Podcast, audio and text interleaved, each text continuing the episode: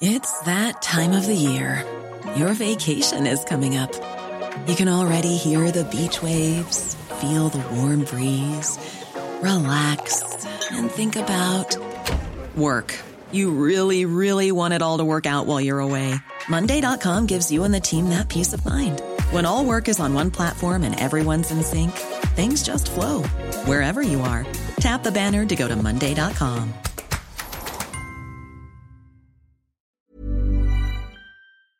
Bonjour Christian Estrosi. Bonjour. Bienvenue dans la matinale euh, de CNews. On va parler politique dans un instant, mais d'abord, cette rencontre de demain soir, là, euh, évidemment le France-Maroc qui se tiendra à 20h, au-delà du beau et grand rendez-vous sportif, euh, est-ce que ce match euh, est aussi un match un peu plus politique? Est-ce que vous redoutez tout simplement cette rencontre et des débordements éventuels qui pourraient la suivre? Bon, d'abord, je souhaite que l'on confirme, après euh, les magnifiques buts de Chouameni et de Giroud, euh, notre sélection finale demain soir. Mais nous savons aussi que cette rencontre euh, avec le Maroc, euh, naturellement, n'est pas dénuée de tout risque. Ce qu'il y a de terrible, ce sont ces images de Français qui, euh, pour une immense majorité, ont soutenu la France. Et être Français, c'est soutenir la France. Ceux, et après tout, c'est le sport, qui ont choisi de soutenir le Maroc, euh, et qui, euh, alors qu'ils sont de la même nationalité, puisque même s'ils sont issus de la communauté marocaine, ce sont des franco-marocains, en sont venus à, à ces exactions qui sont inacceptables. C'est-à-dire que je demande demain soir la tolérance zéro pour tous ceux qui, euh, quelques supporters qu'ils soient d'un camp ou d'un autre, euh, porteraient euh, des exactions, où que ce soit dans une ville de France, à la tolérance zéro. La maire de- du 8e arrondissement de Paris, où se trouvent les Champs-Élysées, a évoqué des scènes de guérilla, de, de guerre civile. C'est ce qu'elle redoute. Il y a un, un important dispositif de sécurité qui est mis en place pour demain soir. Vous faites pareil à Nice ou pas? Naturellement, nous faisons pareil à Nice et euh, toutes les forces de sécurité intérieure, police nationale, police municipale, nous avons fait des réunions de préparation avec le préfet. Euh, le dispositif est en place, mais j'appelle très sincèrement, quand on aime le sport, quand on aime euh, soutenir une équipe, quelle que soit celle que l'on soutienne, et que l'on est en France, on se comporte comme un citoyen français qui respecte les droits et devoirs de la République. Euh, et euh, les images que j'ai vues euh, euh, pour certains supporters de l'équipe marocaine ne sont pas, curieusement, celles que je vois de fêtes, de liesse à, à Casablanca, à Marrakech, à Fès ou ailleurs encore, Où il n'y a eu aucun débordement où il n'y a eu aucun débordement. Donc avoir ce type d'attitude sur le sol français est inacceptable. Je parlais d'un match un peu politique parce que les, les tensions existent entre Paris et Rabat.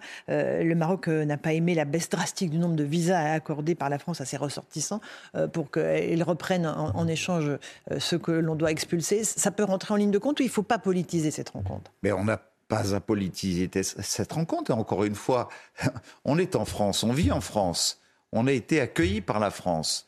Euh, pour la plupart, on a eu italienne. la, la nationalité française. Je suis moi-même un immigré italien. Euh, Et moi si donc demain il y a un match chez vous, euh, Ferrari, naturellement, s'il y a un match France-Italie, je serai du côté de la France parce que mes grands-parents ont obtenu cette nationalité de haute lutte et nous sommes si fiers de l'être. Et je voudrais que ceux qui étaient d'origine marocaine et qui sont devenus français soient d'abord fiers d'être français et se comportent en tant que tels et soutiennent la politique de la France dans ses relations internationales avec quelque pays que ce soit.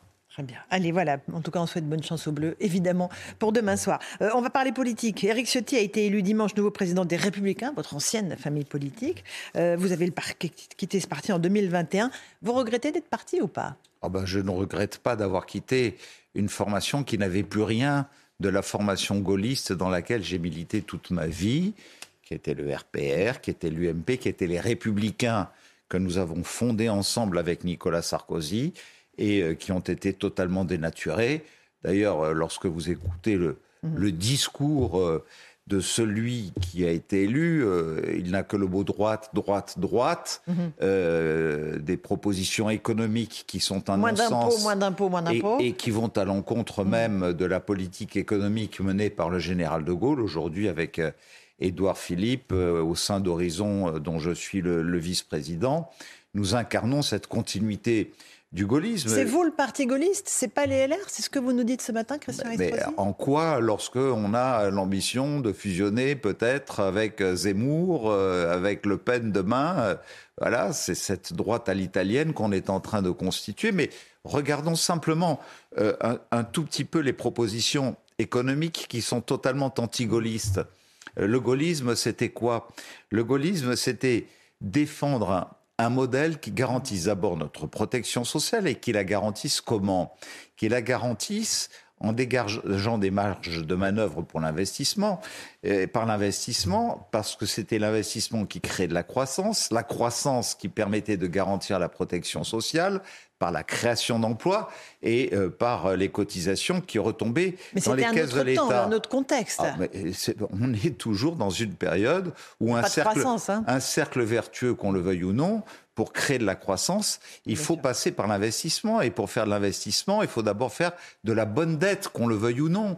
Et pour cela. C'est ce que fait le gouvernement actuellement. Hein. Lorsque vous regardez qu'entre 59 et, et, 69, il y a eu euh, une montée des, cotisations euh, de près de 3,2%. Donc ça montait les impôts et, Oui, les impôts sont montés, mais en même temps, le revenu euh, par habitant est monté de près de 5%.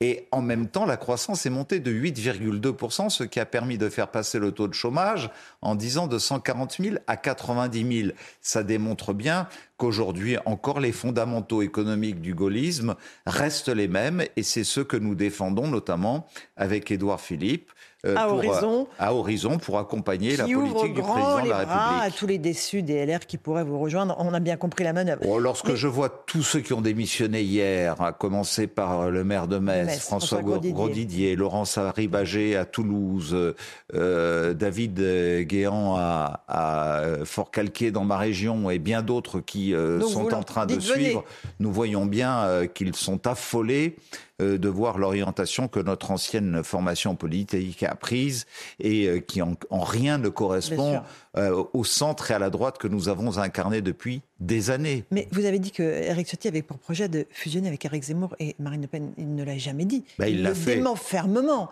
il le dément fermement. vous le savez parfaitement. Mais, Laurence Ferrari, comment pouvez-vous démentir quelque chose dont vous avez été l'illustration vous-même dans votre élection législative en n'ayant ni candidat Front National ni candidat Zemmouriste? D'accord. Donc pour lui, bah, il ment.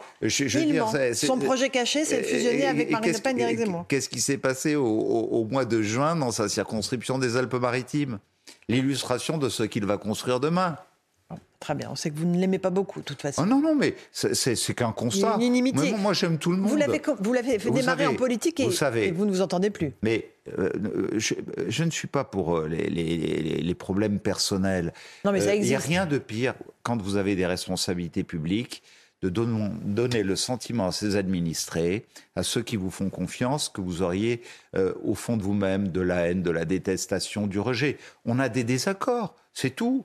Euh, et j'en ai avec euh, l'extrême gauche, j'en ai avec l'extrême droite, euh, j'en ai même à, l'intérieur de la majorité présidentielle sur notre vision d'avenir au plan social, au plan économique, qui font partie du débat. Mais là, je dirais que nous sommes tombés dans des extrêmes où mon devoir, c'est de dire simplement que cette vision politique n'est pas la mienne. Après, c'est pas un problème personnel ni humain. Alors, euh, encore un petit mot de la, majorité. Emmanuel Macron a pris de court hier le monde politique et syndical en annonçant le report de la réforme des retraites au 10 janvier, histoire peut-être de ne pas gâcher euh, la Coupe du Monde euh, et les coupes de champagne de Noël. Vous comprenez cet énième recul est-ce qu'un jour, euh, cette réforme va venir sur la table Qu'on soit le 20 décembre ou le 10 janvier. Ça fait 20 ans qu'on dit ça, Christian si, Oui, euh, en tout cas, je souhaite que le 10 janvier soit respecté. Mais euh, nous savons que la retraite à 65 ans est incontournable. Nous savons que le président euh, est fermement décidé. Si en même temps ça peut permettre euh, euh, de s'assurer que nous n'aurons pas à user du 49-3 pour rallier, convaincre les LR et donc Éric Ciotti. Mais, mais, pourquoi pas? Donc c'est pour donner du temps à Éric Ciotti tout ça. en tout cas, tout ça a permis euh, de voir qui se positionnait pour la retraite à 65 ans. C'était leur position. Il ne faudra pas qu'il y ait de prétexte pour dire au dernier moment non, on n'est plus pour la retraite à 65 ans. Donc tout ça nous laisse du temps. Dans le dialogue social aussi avec les partenaires sociaux, et donc, euh, c'est et, d'ailleurs avec le centre gauche aussi, où il y a un certain nombre de personnalités qui peuvent être convaincues pour que nous réunissions une majorité à l'Assemblée et au Sénat. Donc, il faudra bien tendre la main au LR, Christian Estrosi, et pas juste les dénoncer et les montrer du doigt. Mais ça n'est pas tendre la main que de dire Aujourd'hui, nous avons un, bien extrêmement précieux hérité du, général de Gaulle, qui est un trésor national, c'est la retraite par répartition. Et nous savons pertinemment que si nous n'augmentons pas euh, l'âge de la retraite à 65 ans, eh bien, nous ferons éclater la retraite par répartition. C'est-à-dire que seuls les riches qui pourront se payer des retraites privées pourront avoir une protection jusqu'à la fin de leur vie. Et les autres, comme aux États-Unis, les plus modestes d'entre nous seront obligés jusqu'au dernier jour de leur vie de travailler pour s'assurer d'avoir un toit sur leur tête. C'est-à-dire euh, l'injustice sociale la plus terrible. Donc euh, voilà, j'invite tout le monde à la raison sur cette retraite à 65 ans. Un tout petit mot sur la loi immigration qui a été présentée, euh, dont les grandes lignes ont été présentées la semaine dernière. Est-ce qu'elle vous a convaincu Est-ce qu'on peut dire d'un côté, on va régulariser les travailleurs sans papier pour les métiers en tension et dire, on va faire preuve de fermeté? Est-ce que la régularisation ne va pas automatiquement entraîner un appel d'air qui rendra caduque la fermeté souhaitée? Mais il faut qu'on arrive à ce que tous ceux qui bénéficient d'une obligation de quitter le territoire national et qui a 90 et plus aujourd'hui euh, euh, ne voient pas cette mesure appliquée, retournent chez eux. Il faut que tous ceux qui euh, n'ont pas de raison d'être accueillis en France parce qu'ils ne correspondent pas aux besoins qui sont les nôtres en matière de qualification dans un tas de métiers où nous voyons que lorsque euh, nous essayons de pourvoir avec des Français ces métiers-là, nous n'y parvenons pas et nous en avons besoin pour notre croissance et pour notre économie. À partir du moment où vous avez des médecins diplômés, alors que nous voyons, euh, euh, c'était dans vos actualités il y a quelques minutes de cela, un manque de soins, un manque de médecins, un manque d'infirmières. Les Français ne se soignent plus. Eh bien, ça veut dire qu'il faut faire appel à des gens qualifiés pour euh, venir renforcer euh, l'encadrement sanitaire des, Français.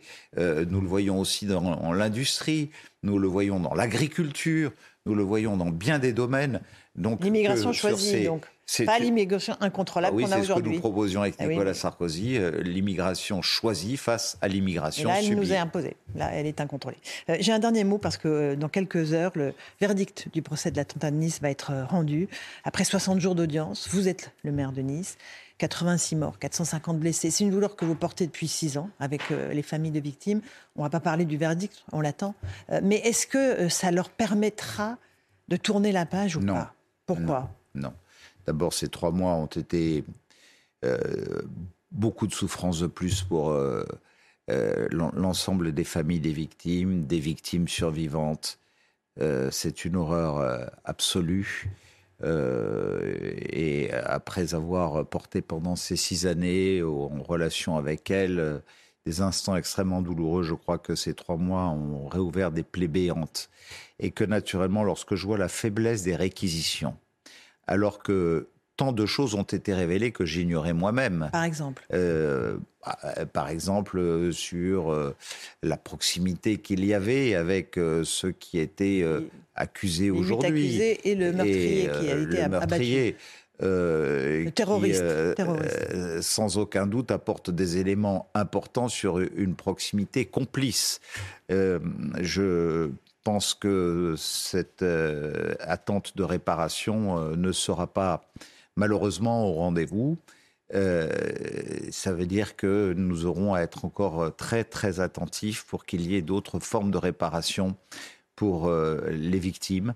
je souhaite que beaucoup d'entre elles soient mieux prises en compte pour les souffrances qui sont les leurs et qu'elles soient accompagnées si on veut que euh, quelques défis euh, euh, soient encore dans les espérances de leurs enfants et, de leurs petits-enfants. Il y a eu énormément d'enfants blessés. C'est l'attentat qui a fait le plus de, morts et de blessés parmi les enfants. Certains sont encore traumatisés alors qu'ils étaient dans le ventre de leur maman, ce que vous disiez. Oui, je le dis, que ce soit des enfants qui étaient en très bas âge, que ce soit des enfants qui n'étaient même pas venus au monde euh, et dont on voit bien, avec euh, l'unité euh, de suivi reconnue par l'Union européenne de l'hôpital pédopsychiatrique de, de, Lanval à Nice, qu'il y a des, des effets épouvantables à retardement qui se traduisent chez ces enfants. Et j'estime que là, il y a l'État, il y a la collectivité, nous avons tous un, un devoir énorme vis-à-vis d'eux. il y aura un verdict mais il n'en demeure pas moins qu'à côté de ce verdict, euh, nous avons à agir, à continuer d'agir euh, dans le temps euh, très longtemps, de manière continue et en même temps d'entretenir un, un devoir de mémoire, ce que je m'efforce de faire avec l'ensemble des associations de victimes. Est-ce que les victimes de Nice ont eu le sentiment d'être euh, moins bien traitées, je, dirais? C'est difficile à dire comme ça, que, que les victimes des attentats de Paris euh, de 2015. Est-ce que, Mais il n'y a pas que les victimes qui ont ce sentiment. Il y a eu un sentiment de deux poids, deux mesures. J'ai moi-même, en tant que maire de Nice, euh, ce sentiment. vous avez l'impression qu'après tous les procès qui se sont déroulés sur les attentats de Paris, euh, de temps en temps, on a presque l'impression euh, que celles de Nice seraient des, des sous-victimes. Euh, bah, on, le voit dans la manière dont c'est traité, parce que c'est c'était un rendez-vous populaire, c'était un rendez-vous moins élitiste. je trouve cela profondément à la fois injuste, ingrat et, et pire encore, presque nauséabond. Mhm. En tout cas, euh, nos pensées, évidemment, euh, pour euh, toutes les familles ah, et toutes les victimes de cet attentat doit être le pays de, l'égalité, quelle que soit la place sociale que vous occupez dans notre pays et que vous soyez français ou d'autres origines, lorsque vous avez subi un, moment aussi terrifiant, aussi abominable, euh, l'horreur absolue, euh, une tragédie que vous porterez sur vos épaules toute votre vie et dans votre cœur et en votre fort intérieur. Donc, euh, je, le dis très sincèrement, nous avons un, devoir collectif, mmh. l'État et la collectivité, aujourd'hui de montrer qu'il y a un regain d'attention pour ces victimes qui se sentent un peu laissées pour compte au terme de ce procès. Merci beaucoup Christian Estrosi d'être venu partager cette douleur des victimes. On suivra tout au long de la journée euh, le, verdict de ce procès euh, des attentats, de l'attentat de Nice avec euh, les équipes de CNews. Merci à vous.